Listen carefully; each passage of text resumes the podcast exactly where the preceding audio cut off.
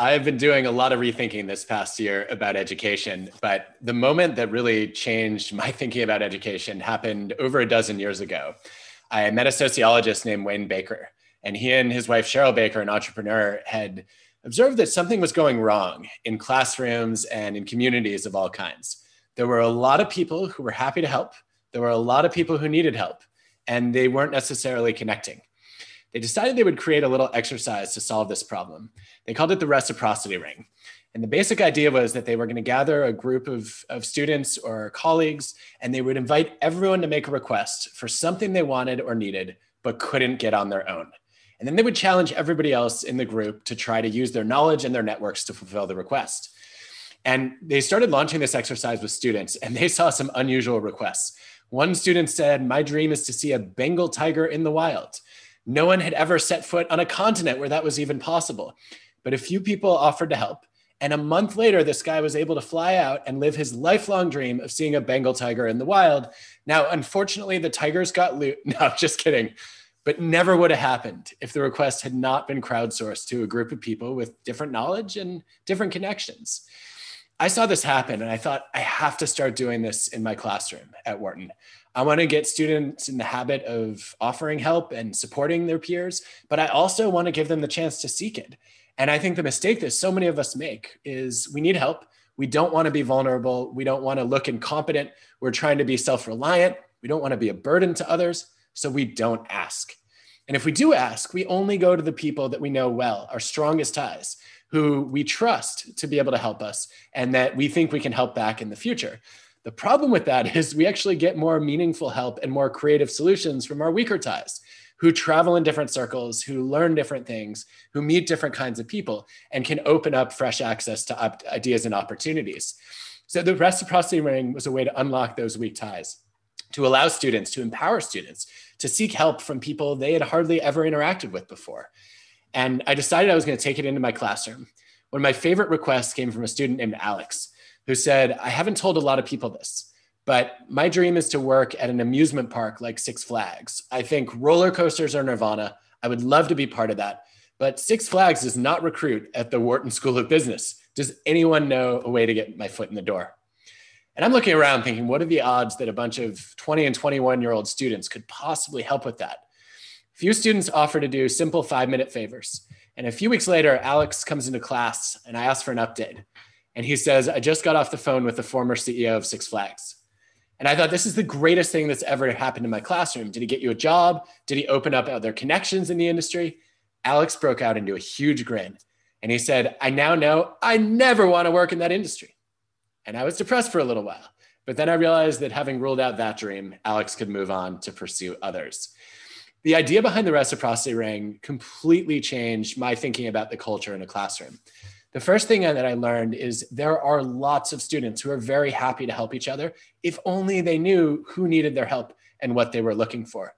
Normalizing help seeking, making it easy for people to ask and bring a request to the table is the single most important driver of anything we can study of building a culture of generosity.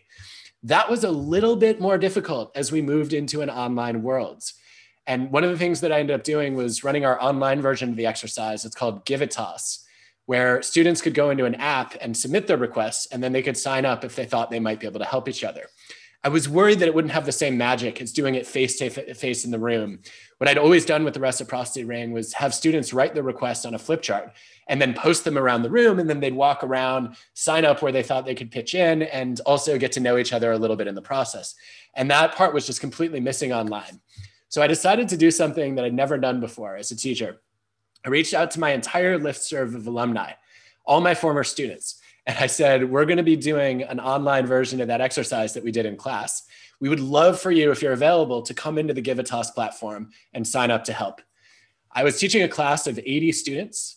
I had 150 alumni come in live as a complete surprise, and they all volunteered their knowledge and their networks to try to help out the current students It is the most powerful thing I've ever watched happen in my classroom when it comes to building a genuine culture where people are happy to help and support each other.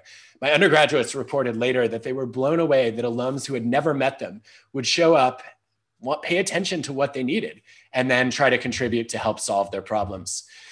Now, obviously, this is easier to do with older students. But even in primary school, even with young kids, there's a, a Danish tradition called cake time, where once a week, uh, one student is in the spotlight and presents a problem or a challenge, and then the whole class is invited to help problem solve. And it's, it's I think, a young child's version of going through this toss exercise or the reciprocity ring. Uh, it's called cake time because the student whose problem it is also brings a treat for the class to eat.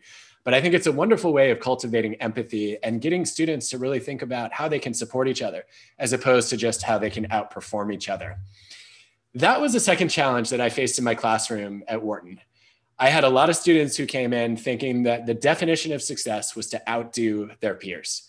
Uh, they were used to being graded on forced curves where another student's failure meant their success.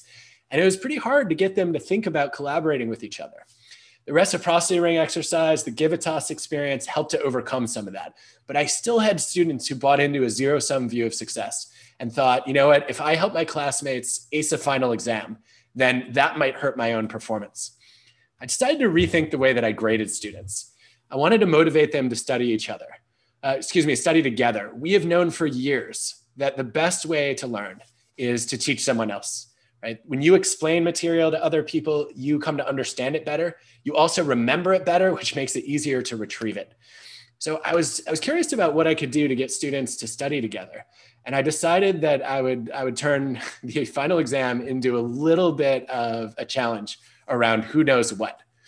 I generally write a very difficult final exam, and the hardest part is the multiple choice questions uh, it relies on students completely mastering the material that I cover in my course on work in psychology.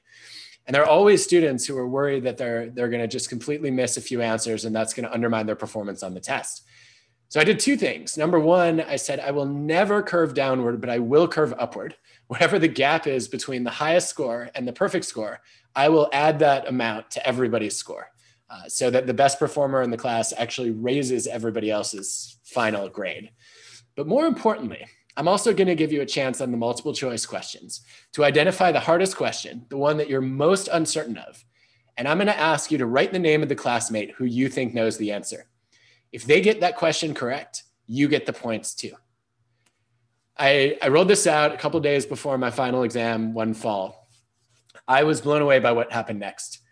A group of students had started an email list. They got every single student on that list and they divided and conquered to say we're going to identify experts for every single topic in this course so that everybody knows who's specialized in what information and they put those students in charge of writing summaries for everyone else of explaining their knowledge to the class and i found that as a result of that students not only got better grades because they were able to identify who would know the information they were missing they actually did better on the rest of the multiple choice questions too the average class score went up by about 3% when I introduced that small incentive. And it wasn't it wasn't something that really changed their their overall test performance at all. Um, overall, the, the multiple choice question that they wrote down a classmate's name was only two points on a 150 point exam. And yet that subtle incentive took away the disincentive to cooperate and collaborate. It encouraged them to say, you know what, there's a lot we could learn from each other and teach each other. And I've maintained that incentive ever since. And every single semester, students get together to study together and they end up learning more because of that. It sounds like an incentive in some ways, but what I've ultimately realized is I'm really just removing the disincentive to collaborate. Students are naturally eager to compare notes, to share information with each other, to try to help each other learn.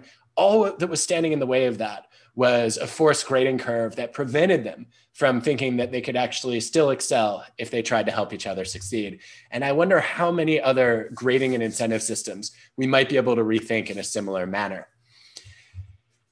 One of the things that happened as I was starting to make these changes to my course is I started teaching students the importance of, of thinking again.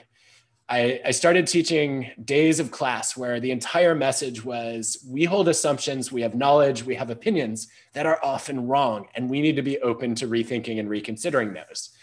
And one day after I taught that class, a student came up to me and told me that I was not following my own principles. which is the kind of feedback that I always look forward to as a teacher. And I asked why, and the student said, Well, you teach this whole class on evidence based management and psychology. You never give us the opportunity to question the, the principles you teach because we don't always have the randomized controlled experiments and the longitudinal studies and the meta analyses. And so it's hard to challenge your data with our lack of data. And as I thought about that, I realized that they were onto something. I decided that I was going to create an assignment toward the end of the semester where students were tasked with challenging one of the core assumptions of the class. I sent them off to work in pairs. They could film a mini TED talk or record a mini podcast episode where they called into question one of the, the main ideas we had covered in the course.